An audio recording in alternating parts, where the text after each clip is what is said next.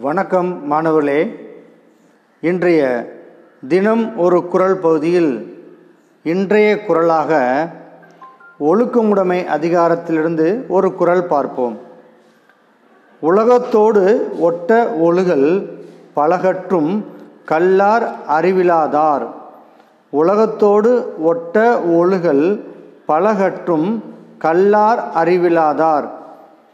அறிவு ஒழுக்கங்களால் சிறந்தவர்களோடு ஒத்து நடத்தல் வேண்டும்.